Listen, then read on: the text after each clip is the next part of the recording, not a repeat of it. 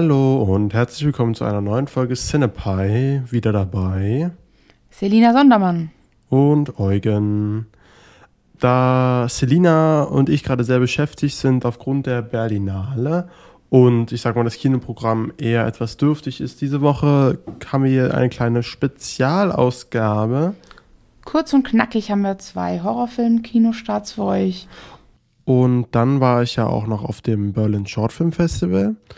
Dort hat nämlich ein ehemaliger Kollege von uns, Paul Gebauer, zusammen mit seinem Co-Regisseur Johannes Jungehülsing deren neuen Kurzfilm namens Nöck vorgestellt und die beiden und auch die drei DarstellerInnen des Films haben uns freundlicherweise Gastbeiträge aufgenommen, zu denen wir dann später in der Folge kommen. Denn jetzt äh, besprechen wir erstmal die Kinostarts. Ja, sind tatsächlich zwei Horrorfilme dabei. Obwohl es insgesamt überhaupt gar nicht so viele Kinostarts sind, wie Eugen schon gesagt hat. Die sind beide, ja, ich würde mal sagen, nicht ganz so unser Metier, obwohl wir eigentlich Horrorfans sind. Ja. Ähm, Genau. Fangen wir am besten doch mal an mit Lisa Frankenstein. Äh, der Slangfilm-Regiedebüt von Zelda Williams, der Tochter von Robin Williams. Die auch Kinderdarstellerin bzw. Schauspielerin war oder ist. Und den bringt uns morgen am Donnerstag, den 22. Februar, Universal Pictures in die Kinos. Ja, worum geht's denn, Selina, hierbei? Es geht um, also wir, wir befinden uns in dem Vibe her in den 80er Jahren gibt auch keine elektronischen Devices, die uns vom Gegenteil überzeugen. Ähm, ein Mädchen, dessen, die auf tragische Weise ihre Mutter verloren hat, die jetzt äh, sich in der Stieffamilie nicht mehr so wohl fühlt, in die ihr Vater sie da reingeritten hat, der auch an der Schule sich als Außenseiter dann empfindet. Genau, wir begegnen dieser Lisa und die hängt in ihrer Freizeit gern auf Friedhöfen ab, fühlt sich eher zu viktorischem Balladen und so hingezogen. Und als es ein Gewitter gibt, geht etwas schief und so aus Versehen weckt sie einen Toten wieder zum Leben. Und mit dem verbringt sie dann so ihre Zeit und der bewirkt, dass sie da tatsächlich ein bisschen aus ihrer Schale rauskommt und sich entfalten kann als Persönlichkeit. Ja, genau. Wie hat er dir denn gefallen? Ich glaube, besser als dir, will ich mal hier äh, vermuten. Also ich bin wirklich, muss ich sagen, Fan der Drehbuchautorin Diablo Cody. Denn es geht ein bisschen zurück zu Juno. Also die wurde ja damals wirklich ein Rockstar mit diesem Oscar-Gewinn. Also das ist wirklich eine der wenigen Drehbuchautoren, die man kannte. Und gerade als junge Person, die eben auch dran gedacht hat, Drehbuchautorin zu werden, für mich war das halt wirklich die erste Person, die auch immer selber Interviews bekommen hat, die immer im Mittelpunkt stand. Und gerade im Laufe des Drehbuchstreiks, der ja dann auch den äh, SAG-AFTRA-Streik angefangen hat hier, äh, oder angetreten hat in den letzten Monaten, Jahren, ähm, finde ich das einfach toll, dass es eben auch Autoren gibt, die, die so prominent vertreten sind. Ähm, sie hat auch Jennifer's Body gesch geschrieben. Das wird, glaube ich, den meisten von, von den Zuhörern ein Begriff sein. Das ist ein Kultklassik tatsächlich. Ähm, wird, also York spielt den ja regelmäßig, weil da, glaube ich, auch irgendwelche Fans bei der Betreiberschaft sitzen. Also man merkt, dass die Frau selber so ein bisschen punkiger ist und nicht ganz äh, regelkonform. Eben auch ein bisschen queere, weirde, quirky Teenager-Stories. Juno ist ja jetzt auch unkon eine unkonventionelle Teenager-Geschichte und das ist halt der, der, rote Faden, der sich durch ihre Drehbücher zieht. Ähm, und ich fand hier tatsächlich auch nicht das Hauptproblem das Drehbuch bei diesem Film, sondern eher die Umsetzung dessen.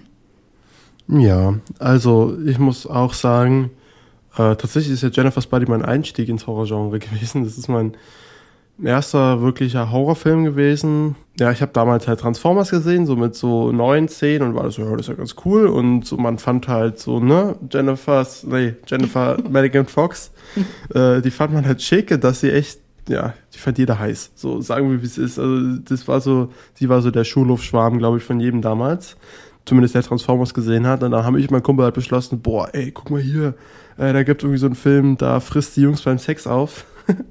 Jennifer's Body. Mm. Und dann haben wir den geguckt und das war dann versehentlich mein erster Horrorfilm und mein versehentlich mein erster Film ab 18. Ich dachte, das ist irgendwie so eine Action-Rom-Com oder was auch immer. Und den fand ich halt dementsprechend toll, aber ich habe den jetzt auch seit zehn Jahren halt nicht mehr geguckt. So. Und ich habe ansonsten auch nicht so viel von Diablo Cody gesehen, muss ich sagen. Ja, bei dem Film, man merkt schon, wir haben jetzt sieben Minuten über Lisa Frankenstein geredet, ohne über Lisa Frankenstein zu reden. Ähm, der ist halt, da stecken nette Ideen drin. Ich meine, ich mag das ja eigentlich, dass sie sich da ihren kleinen eigenen Lover zusammenbastelt, so ein bisschen so dieses, und wieder mhm. dieses Weird Girl, so ein bisschen in den Fokus gerückt wird, sage ich mal, von so ein bisschen so einer quirky Horror-Comedy. Aber der Film macht halt ums Verrecken keinen Spaß. So, es ist so. Die Ideen sind ja nicht alle scheiße, die hier drin sind, aber das ist einfach.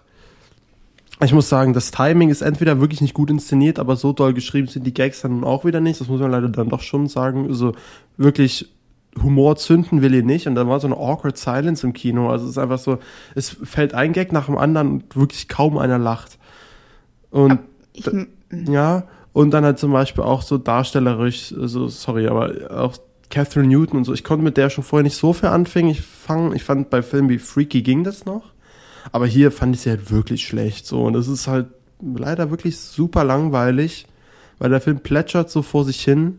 Und er hat halt auch das, was mir bei, bei Mean Girls schon so bitter aufgestoßen hat, dass das so unfassbar lahm alles inszeniert ist. Es ist so, da ist kein Biss und kein Pfiff in diesen Highschool-Szenen das ist alles so lahm einfach. Da ist kein, kein Gefetze, kein Gewitzel, kein nix. Das ist alles super langweilig und so, das, ich, ich erwische mich schon wieder, dass ich mir fast Popmusik mal wieder in so einen Film wünsche, äh, an Stellen, wo es gar nicht passt. So das, oder irgendwie so einfach was, so ein bisschen, der könnte ein bisschen fieser sein. Ich weiß nicht, für wen der Film im Endeffekt sein soll, aber hart ist das nicht. Lust also es, es soll für, für tatsächlich Mädchen sein, die sich halt eben nicht so als Teil der Gesellschaft sehen, diese Außenseiter, also ich sage, diese Ansätze sind ja da. Ja. Aber es wird nicht konsequent umgesetzt, deswegen meine ich, also vielleicht eine, eine andere, ein anderer Regieansatz. Also entweder du ziehst es wirklich komplett weird durch oder du machst es ähm, weiß ich nicht, hast dann einen natürlicheren Ansatz, aber dieses Dazwischengefummel, das auf krampfhaft Jugendliche, also das ist zwar eine junge Regisseurin, aber es ist trotzdem, wirkt das halt nicht authentisch, dieser, dieser Teenage-Angst. Wirkt für mich genau wirklich wie dieser Amazon Prime Totally Killer. Hast du den gesehen? Nee. Aber der hat genau so eine krampfhafte Jugendkomödie, also oder Ansatz einer krampfhaften Jugendkomödie, die hat eben auch nicht zündet, wo dann so, oh, wir bringen jetzt äh, irgendwelche aktuellen Sprüche rein in so ein 80er-Jahres-Setting und das soll, also diese eine Dissonanz reicht ja nicht, um, um Humor zu schaffen. Eben, und ich finde es auch immer so ein bisschen irgendwie schwierig, dann so, so, also es ist generell, das ganze Konzept, finde ich, geht von, für mich leider von hinten bis vorne nicht auf. Das soll irgendwie so Gen Z tauglich, representative sein, lustig, aber dann platzierst du es in den 80ern so, das macht halt auch wieder, das beißt sich ja allein schon. Ähm, und dadurch könntest du zumindest so einen lustigen Kontrast schaffen, aber auch das, nee.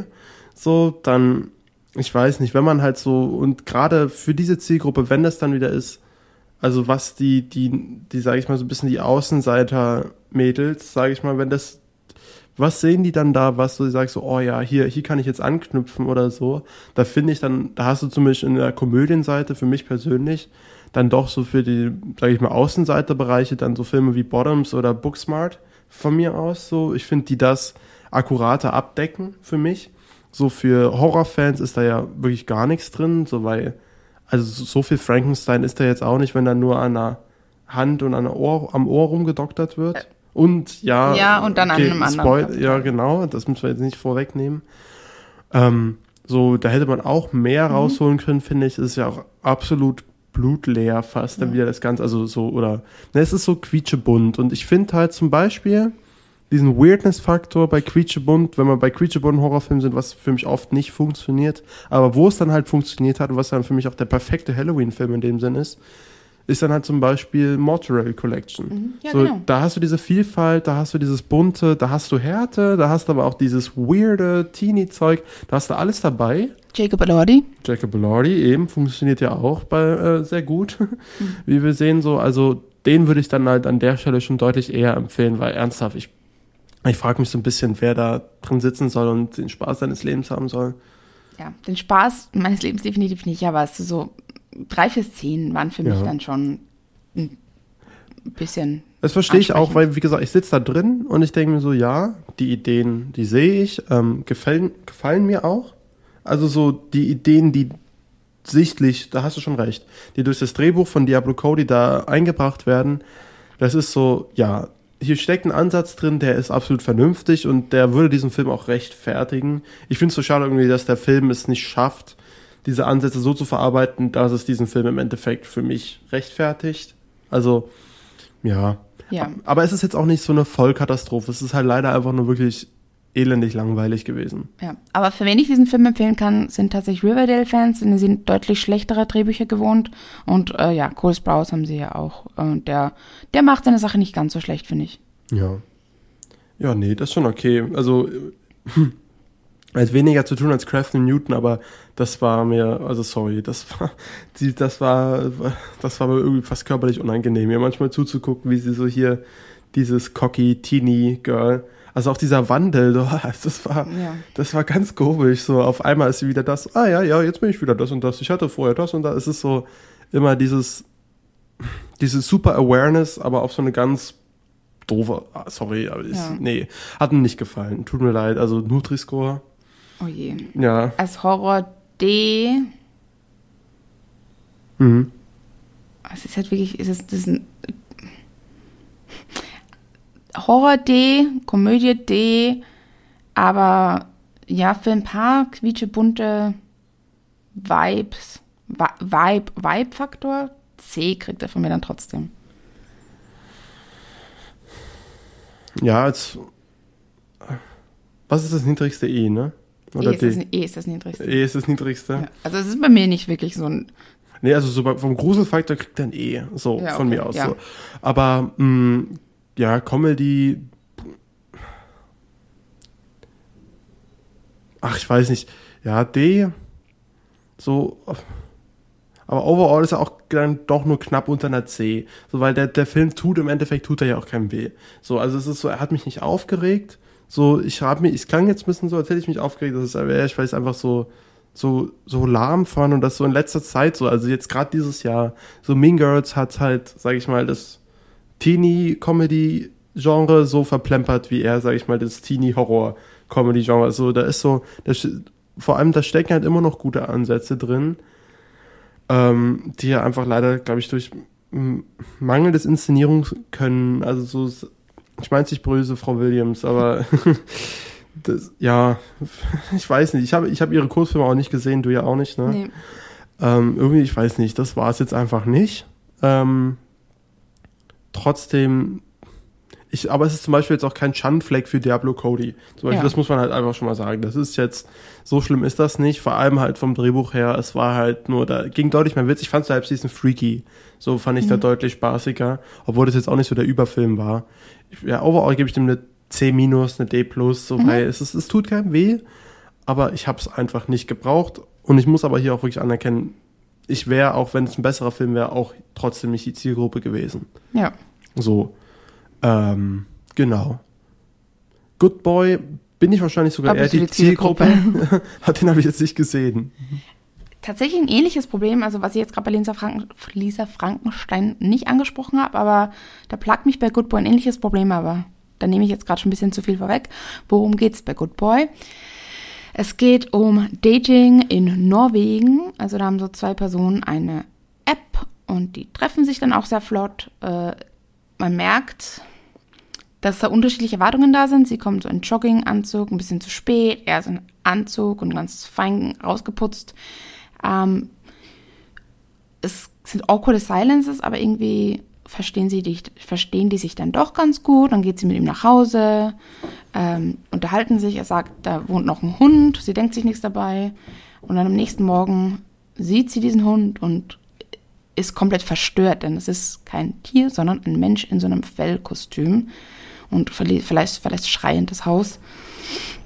Also es geht um, wie nennt man das? Äh, diesen, diesen, es ist kein Kink als solches, also nicht Furries, sondern wie nennt man das dann, diese, wo andere Menschen andere, also wo Menschen andere Peach Menschen an der Hunde, nee, aber wo Menschen andere Menschen so an der Hundeleine rumspazieren. Ist das nicht so, na gut, das ist ja, das ist ja wieder kinky, aber. Aber jetzt nicht explizit, Nicht sexuell wirklich. Das ist eben, was mich tatsächlich im Film gestört hat, dass es das nicht aufmacht, warum, worum es eigentlich geht. Aber das Wort heißt Puppy Play. Das war's, Entschuldigung. Genau. Also man sieht sehr wenig von dieser Dynamik, Okay. warum es diesen Hund gibt, was der für einen Nutzen hat fürs Herrchen, umgekehrt, was der Hu- Hund und Anführungszeichen daraus zieht. Also genau, die Dame kommt dann irgendwann doch wieder und lässt sich das erklären im Sinne von, ja, du musst irgendwie den Hund behalten, behandeln, rede nicht mit dem. Ähm, also so Verhaltensregeln, aber es wird halt nicht erklärt, wer hier profitiert, wer hier wie profitiert. Und man merkt halt dann, es ist halt eine komische Situation, aber äh, Entschuldigung. Also man merkt, irgendwas stimmt ja nicht mit dieser Situation, aber es kommt für mich halt nie eine wirkliche Gefahr auf. Also wir haben, es ist ein Horrorfilm, er lief auf dem Fantasy Filmfest, er wurde hochgepriesen, also da saß ja wirklich. A-Lister saßen da in dem Saal drinnen. Und ich verstehe halt nicht, warum. weil er dann doch etwas platt ist, weil es ist für mich wirklich nicht nachvollziehbar, warum, also was die Anziehungskraft dieses Typen ist. Ich meine, er sieht gut aus, aber wie gesagt, es, es ist nicht sofort eine Chemie da. Die verstehen sich nicht jetzt blind ähm, vom ersten Date an. Und ich weiß nicht, was eine Motivation sein. Oh ja, Entschuldigung, es wird etabliert, dass er Geld hat, aber das ist doch niemals Motivation, dass man sagt, okay, ja, lasse ich mich drauf ein, mit dem hier, mit seinem menschlichen Hund Gassi zu gehen. Ja. Und deswegen funktioniert für mich dieser Film nicht. Und das für, tatsächlich das, von dem ich dachte, wo der Film hingeht, das hat mich abgeschreckt, deswegen wollte ich den ursprünglich nicht sehen. Hab den dann in der Sneak gesehen und im Nachhinein muss ich echt sagen, der hätte ruhig viel, viel, viel weirder, viel Also er strahlt doch nicht diese Faszination an, von Weirdness aus, so, oder? minimal. Also der hätte auch ruhig, so- sorry, pervers werden können. Okay.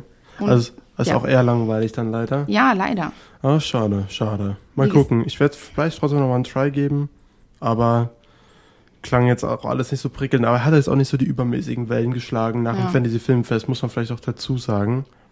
Ja, und was ich vorhin meinte bei Lisa Frankenstein, also da waren im Drehbuch schon zwei Szenen, die halt im Film auch nicht ausge, ausge,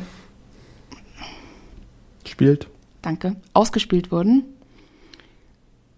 Also es gab zwei Szenen im Drehbuch, die halt drin standen, zwei Liebesszenen, die im Film dann einfach nicht ausgespielt wurden. Und dann frage ich mich, dann lass sie doch weg oder Ja. oder oder oder spiel. Also es gab einen Intimacy Koordinator auf am Set. Es sind beide Darsteller in ihren 20ern. Ich verstehe nicht, was hier das Problem tatsächlich war bei Lisa Frankenstein, warum das nicht ähm, inszeniert wurde.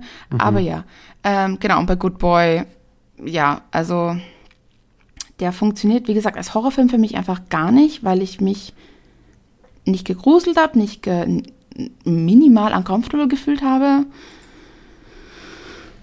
Ich würde fast sagen, auch wieder ein D in Horror, vielleicht als, als Warnung äh, an, an junge Frauen, eine C, wenn man das vielleicht so als Lehrstück nehmen möchte, dass Aussehen und Geld äh, schon, es sind keine Red Flags per se, aber die sollten die Red Flags nicht overshadowen, die liebe Damenwelt.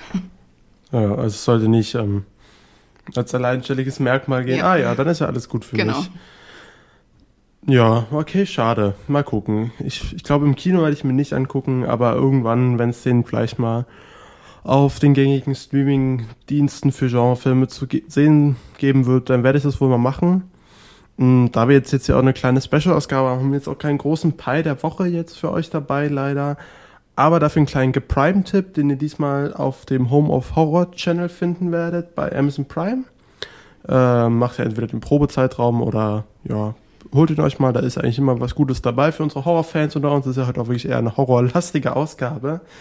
Ähm, und den eben erwähnten Mortuary Collection würde ich an der Stelle einfach mal als den Geprime-Tipp der Woche anbringen. Absolut. Also mir hat der sehr Spaß gemacht. Ja, äh, eben. Das ist wirklich unterhaltsam. Ich finde auch hier, ähm, die Qualität schwankt nicht allzu schlimm äh, bei den Kurzgeschichten. Es ist ein schönes Anthologie-Horrorteil mit spaßigen Darstellern. Clancy Br- Brown als Bestatter macht das absolut fantastisch, wie ich finde, aber auch das Babysitter. Und ich finde auch, dass die Filme immer besser werden, je lang sie Ja. laufen. Also am Anfang so ein bisschen so, ja. Dann kommt hier der sehr schöne mit Jacob Elordi und am Ende Babysitter Murders, finde ich, eigentlich, der setzt nochmal einen drauf. Also absolut gelungenes Teil, wie ich finde, auf dem Home of Horror Channel. Ähm, eignet sich auch sehr für Filmabende, werde ich auch vielleicht mal anmerken. Also, wenn ihr den, den kann man gut allein gucken, aber den kann man auch sehr gut mit Freunden gucken. Ist, wie gesagt, für mich der Go-To Halloween Party Film eigentlich. Aber warum denn nicht auch äh, mal im Februar? Genau. Dann habe ich jetzt noch einen wirklich Tipp, den kann ich, äh, einen wirklich schönen Tipp für euch. Ähm, da müsst ihr wahrscheinlich eher ein bisschen drauf Ausschau halten, wann ihr den demnächst einmal sehen könnt. Denn ich war auf dem Berlin Shortfilm Festival in Babylon und habe mir dort den ersten Blog an Kurzfilm angeguckt. Ähm, ich, hab, ich bin dort hingegangen, weil halt unser, genau, unser Kollege oder Paul Gebauer, unser Bekannter, ein Freund des Hauses, ähm, der hat diesen Film inszeniert und geschrieben, zusammen mit Johannes Jungehülsing. Ähm, die haben jetzt auch zusammen eine Produktionsfirma gegründet, Better Day Pictures. Dazu werden sie euch aber gleich auch selber noch mehr erzählen. Ich kann an der Stelle nur schon mal sagen, für mich war das sogar von diesem Kurzfilmblog tatsächlich mein persönliches Highlight. Denn hier bekommen wir die Geschichte von ähm, ja, einer Klavierlehrerin und ihrer Schülerin erzählt, die immer, die Schülerin geht immer zu ihrer Kla Klavierlehrerin in eine Hütte im Wald und wird aber mehr und mehr sage ich mal, von Albträumen geplagt oder von einer Unruhe, denn sie fühlt sich sehr zu diesem See hingezogen, äh, an dem dieses Haus, das ist ein Haus im Wald am See und in diesem See, da lauert ein Wesen, zu dem sie sich sehr hingezogen fühlt. Ja, also atmosphärisch fand ich das Ding absolut top, aber auch darstellerisch und hat mir immer wieder mal gezeigt, dass ich einfach so Bock habe, ähm, Genre- und Horrorfilme auch mal wirklich im großen Scale mit mal wirklich gutem Budget äh, im deutschen Raum gesehen zu bekommen, weil da wir haben absolut talentierte junge Filmemacher, die Bock auf das Genre haben. Ich, ich habe hier gerade einen neben mir sitzen, Selina Sondermann. Dedication ist auch so ein Ding, was halt einfach, das ist halt so geil, finde ich, in einem uns bekannten Setting, so da auch mal so Gruselstoffe geboten zu bekommen. Hier ist es sogar noch besser, weil dieser See, das ist ein See, der Teufelssee. Ähm, da bin ich als Kind immer baden gegangen. Das ist echt, ich bin da ganz in der Nähe aufgewachsen. Das ist da in der Nähe von Potsdam und genau da ähm, ist auch mein kleiner Heimatort. Also, das war umso perplexer, das ist dann auch mal, warte mal, das ist doch das. Und dann, Sie werden auch gleich erzählen, dass es sich tatsächlich um den Teufelssee handelt. Ich muss dabei sagen, ja, vielen Dank, ähm, Johannes und Paul, dass ihr ähm, Beiträge geschickt habt und auch an den ganzen Cast Michael Stobbe, Birgit Würz und Deria Flechtner, die ja auch gerade des Öfteren auf TikTok wirklich auch zu sehen ist für ihre Synchroarbeit. Genau, und ja, danke für eure Beiträge. Und bevor ich jetzt hier zu lange laber, lasse ich es doch lieber mal die Macher des Films selber sprechen. Viel Spaß. Hallo lieber Eugen, vielen lieben Dank, dass wir äh, in deinem Podcast oder eurem Podcast mal ein paar Worte zu unserem Kurzfilm Nöck sagen dürfen. Ähm, leider hat es nicht geklappt, dass der Johannes und ich zusammen ähm, jetzt darüber reden können, weil wir gerade sehr viel arbeiten. Aber ich würde jetzt ein bisschen was zum Dreh erzählen und der Johannes ein bisschen mehr zur Story und äh, wie wir darauf gekommen sind. Der Johannes und ich, mein äh, Co-Autor, Co-Regisseur und Co-Editor, ähm, wir haben uns kennengelernt 2018 bei einem Scripted Reality Format, bei dem wir beide immer mal wieder und jetzt wieder für längere Zeit arbeiten äh, und haben relativ schnell gemerkt, dass wir uns irgendwie gut verstehen und dass wir ähnliche Interessen haben und dass wir beide irgendwie Bock haben, auch mal was anderes als Scripted Reality zu machen. Und dann haben wir 2000 21 ähm, unseren ersten Kurzfilm gemacht, auf Teufel komm raus. Der war mit ganz kleinem Team und ganz kleinem Besteck ähm, an einem Wochenende im Winter gedreht und dann relativ schnell auch geschnitten. Lief dann nur auf einem kleinen Festival in München, aber das hat ähm, so Bock gemacht, dass wir gesagt haben, wir müssen ganz, ganz schnell jetzt noch einen machen. Und weil der erste Film hauptsächlich oder fast ja eigentlich ausschließlich drinnen und äh, im Dunkeln mit künstlichem Licht war, also gedreht wurde, äh, wollten wir gerne was machen, was fast ausschließlich draußen spielt und im Sommer, damit wir viel natürliches Licht haben. ähm, haben uns dann getroffen und den Nöck geschrieben. Das Schreiben ging relativ schnell und auch so äh, die Crew zu finden. Meist, also die meisten sind waren Leute, die schon beim ersten Film mit uns gearbeitet haben und äh, auch wieder Bock hatten, weil das erste beim ersten Mal einfach schon so viel Spaß gemacht hat. Ähm, allerdings brauchten wir noch ein paar mehr Positionen, weil das Ganze ein bisschen größer werden sollte. Also wir hatten dann noch einen zweiten Kameramann, eine fantastische Setdesignerin, ähm, Tonassistenten äh, und so weiter und so fort. Aber das ging auch relativ schnell, weil wir auch dann bei anderen Projekten wieder Leute kennengelernt haben, die auch Lust hatten. Äh, so hatten wir dann relativ schnell eine Crew Technik war ein bisschen schwieriger, aber auch da haben wir irgendwie über Kontakte einen ganz okayen Preis bekommen. Immer noch sauteuer. Eigentlich können wir uns das alles gar nicht leisten, aber ein bisschen was mussten wir dann schon investieren, damit es cool aussieht am Ende. Und ähm, dann haben wir uns im Sommer 22 mit circa 20 Leuten, 15 bis 20 Leuten äh, am Drehort getroffen. Ähm, in einer großen Villa äh, in Potsdam das war die eine Location und das andere ähm, der Teufelssee da in der Nähe. Äh, beides wunderschön und äh, perfekt für so was Gruseliges, was wir machen wollten. Und dann haben wir losgelegt. Und das waren, glaube ich, für mich und ich glaube, der Johannes wird es bestätigen, mit die zwei schönsten Tage in unserem Leben. Äh, da mit so einem großen Team was Cooles äh, auf die Beine zu stellen. Das hat wahnsinnig viel Spaß gemacht und erstaunlich gut geklappt. Wir waren natürlich monsterfertig danach, aber ähm, es hat sich auf jeden Fall gelohnt. Dann hat sich äh, die Postproduktion ein bisschen hingezogen, aber auch da war es uns eben wichtig, irgendwie mit Profis zu arbeiten. Mhm. Apropos Profis, bevor ich das vergesse, ähm, wir hatten das Glück, dass äh, wir auf unserer Arbeit auch Birgit Würz und Michael Stobbe, unsere beiden äh, Schauspieler, also zwei von drei Schauspielern, äh, kennenlernen durften, die glücklicherweise mit uns den ersten Film und dann auch den zweiten äh, gemacht haben. Ähm, und über die wir auch Deria Flechtner kennengelernt haben, die ähm, jetzt beim Nöck auch mit dabei war. Alles fantastische Leute, liebe, liebe Leute und ähm, ja, ohne die wäre es natürlich nicht gegangen.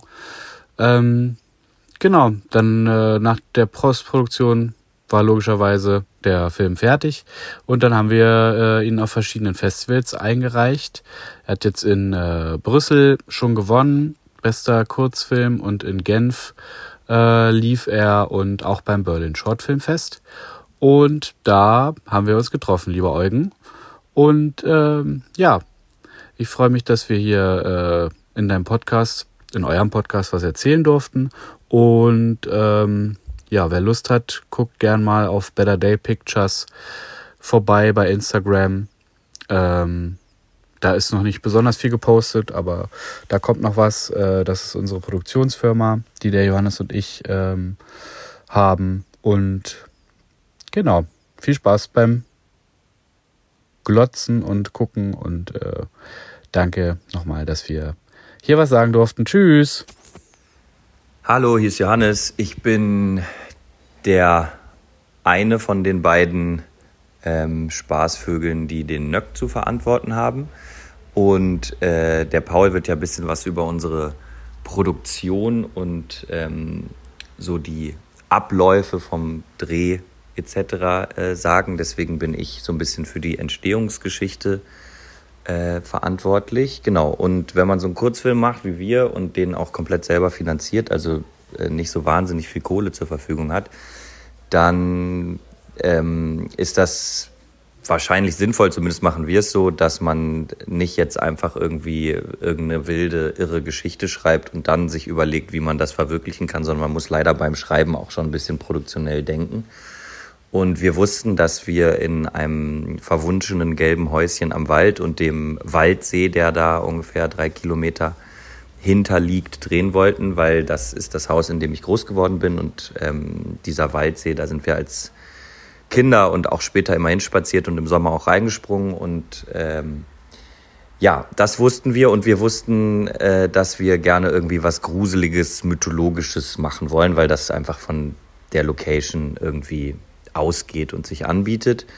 Und dann haben wir, sind wir gemeinsam auf diese mythologische Figur, Figur vom äh, Nöck gestoßen, äh, einem nicht immer bösen, aber doch meistens bösen See- und äh, Wassergeist, der mal Kinder und oft aber auch junge Mädchen eben ins Wasser lockt. Und den fanden wir spannend und gruselig. Und dann haben wir äh, um diese Figur des Nöcks herum eine Geschichte uns überlegt, wo noch eine Komplizin, eine Mittlerin vorkommt. Ähm, und das haben wir dann unseren lieben Freunden Micha und Birgit, die auch die beiden Hauptrollen, also es gibt drei Hauptrollen, aber zwei der beiden Hauptrollen spielen, ähm, gezeigt. Und dann haben wir mit denen uns das überlegt und weiter besprochen und da ist dann so das Drehbuch daraus entstanden. Und am Ende haben wir dann Deria dazu geholt, die kannten wir von Micha und das hat gut gepasst. Und dann ähm, haben wir angefangen, das Team äh, zusammenzusammeln und die Produktion zu planen. Ja, so war das. Äh, liebe Grüße. Ich bin Birgit, ich habe in dem Nöck die Luise gespielt, die Klavierlehrerin. Und ja, Johannes und Paul haben gefragt, ob ich nicht ein bisschen was erzählen kann. Also mir hat das total Spaß gemacht. Ich fand es total klasse, an so einem Wochenende so einen Film zu drehen, nur mit Leuten, die alle totalen Bock haben, weil sonst hätten sie alle nicht mitgemacht das war, finde ich, ist besonders. Das hat man ja sonst so im Drehalltag nicht immer so, dass alle so on fire sind. Das hat ganz viel ausgemacht. Das hat sehr viel Spaß gemacht. Wir hatten mega Glück mit dem Wetter zum Glück. Ähm, es war natürlich anstrengend, logisch. Wir mussten sehr früh an diesen See raus, bevor da irgendwelche Leute drumherum stapfen oder auf die Idee kommen, ins Wasser zu springen. Ähm, und mich hat diese Story auch total äh, fasziniert, weil sie nicht ganz eindeutig ist, weil wahrscheinlich jeder ein bisschen was anderes rein interpretieren kann. Ich jedenfalls habe meine Interpretation. Und ähm, ja, mir hat es totalen Spaß gemacht, auch mit den beiden, mit Johannes und Paul zusammenzuarbeiten. Die sind cool.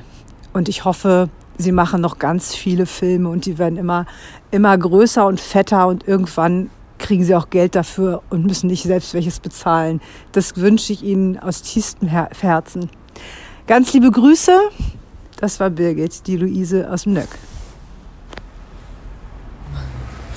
Also das Tolle ist in einem Kurzfilm, der vor allem selbst finanziert ist und nicht öffentlich-rechtlich ist oder so, dass das Material immer ein bisschen spannender und irgendwie mehr Tiefe hat und vor allem Sachen ausprobiert werden, die eventuell auch das Risiko haben, dass sie halt nicht gut ankommen. Aber genau das ist ja das Spannende, dass man mal Material dreht und Material spielen kann, was nicht das Klischee ist oder was bereits vorhandenes ist oder so.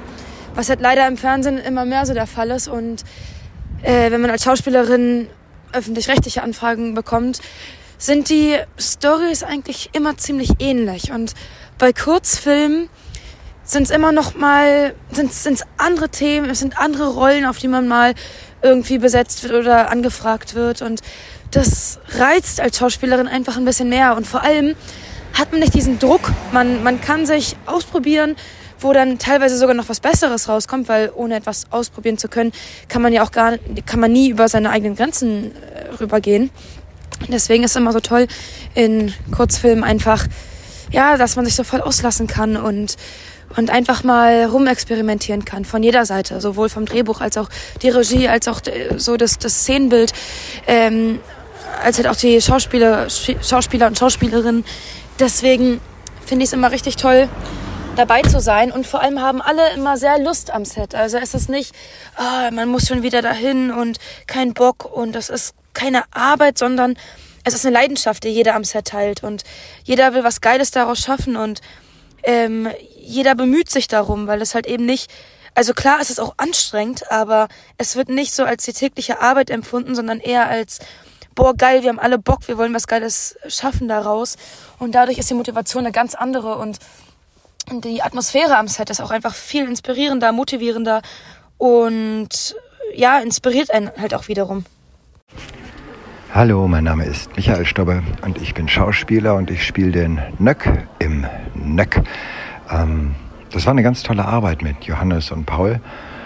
Also ich, ich drehe auch sonst andere Sachen. Ich habe früher viel Theater gespielt und jetzt ist mein Schwerpunkt mehr beim Film. Habe gerade eine Apple TV-Produktion Masters of the Air, da hatte ich 20 Drehtage in England und habe gerade eine englisch-israelische Produktion gemacht. Das heißt, ich habe gerade irgendwie so ein bisschen den internationalen Filmmarkt kennengelernt und das hat auch totalen Spaß gemacht. Aber das Besondere an der Arbeit mit Johannes und Paul war, dass es eine wirkliche Teamarbeit war, dass man nicht einfach in die Maske geschickt wurde und dann zum Kostüm und dann kommt man ans Set und dann sagt dann der Regisseur, wie er es gern hätte und dann spielt man das so, wie man glaubt, dass es richtig ist. Also da findet natürlich schon auch bei anderen Sets eine Kommunikation zwischen Schauspieler und Regie statt, aber diesmal war das wirklich sehr besonders, weil wir auch mit so ein bisschen in die Entwicklung ähm, mit einbezogen wurden und dann die Arbeit am Set und das war wirklich wie so ein großes Familientreffen, vollstes Vertrauen von jedem und jeder zu allen. Das hat ähm, totalen Spaß gemacht.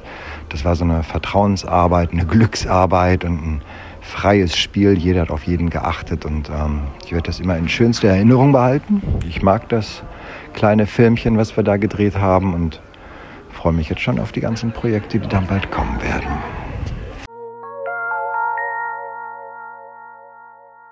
Ja, danke nochmal für eure netten Beiträge und ja, haltet auf jeden Fall Ausschau nach dem Film Nöck und auch dem, was äh, Paul und Johannes weiterhin so von sich bringen werden. Das war auf jeden Fall schon mal wirklich ein richtig ansehnliches äh, kleines Horror-Ding. Äh, hat mir, wie gesagt, am besten gefallen von diesem Blog. Neben, ich fand auch diesen Film 115 ganz cool. Ich glaube, der kam aus Schweden, der spielt zumindest in Stockholm. Auch so ein nettes kleines Genre-Dating-App-Horror-Teil ah.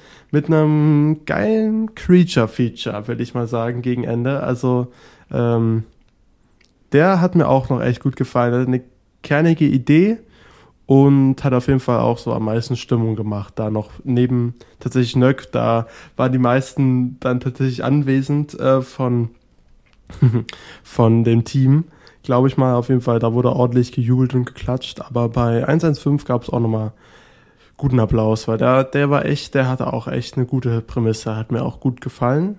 Also nach dem auch mal Ausschau halten. Genau, und ansonsten. Und dann hören wir uns wieder nächste Woche am 28. Februar. Ihr wisst, was das für ein Tag ist. Der Tag der Dune Previews. Wir werden euch ein bisschen was von der Berlinale erzählen, aber ich glaube, darauf, wo ihr wirklich heiß seid, ist unser Dune Spoiler Talk. Genau, und ansonsten könnt ihr ja schon mal unseren ersten kleinen Dune, erster Blick, der fast eine Stunde geht, reinhören. Ähm, ja, ich glaube, es ist nicht untertrieben zu sagen, dass wir ganz schön begeistert sind von diesem Teil und ihn hoffentlich bis dahin auch noch mehrmals gesehen haben, schon, um dann in voller Länge euch bespoilern zu können. Also freut euch darauf. Ansonsten vielen Dank wieder fürs Einschalten. Danke fürs dabei sein, Selina. Ebenso. Tschüss, tschüss. Tschüss.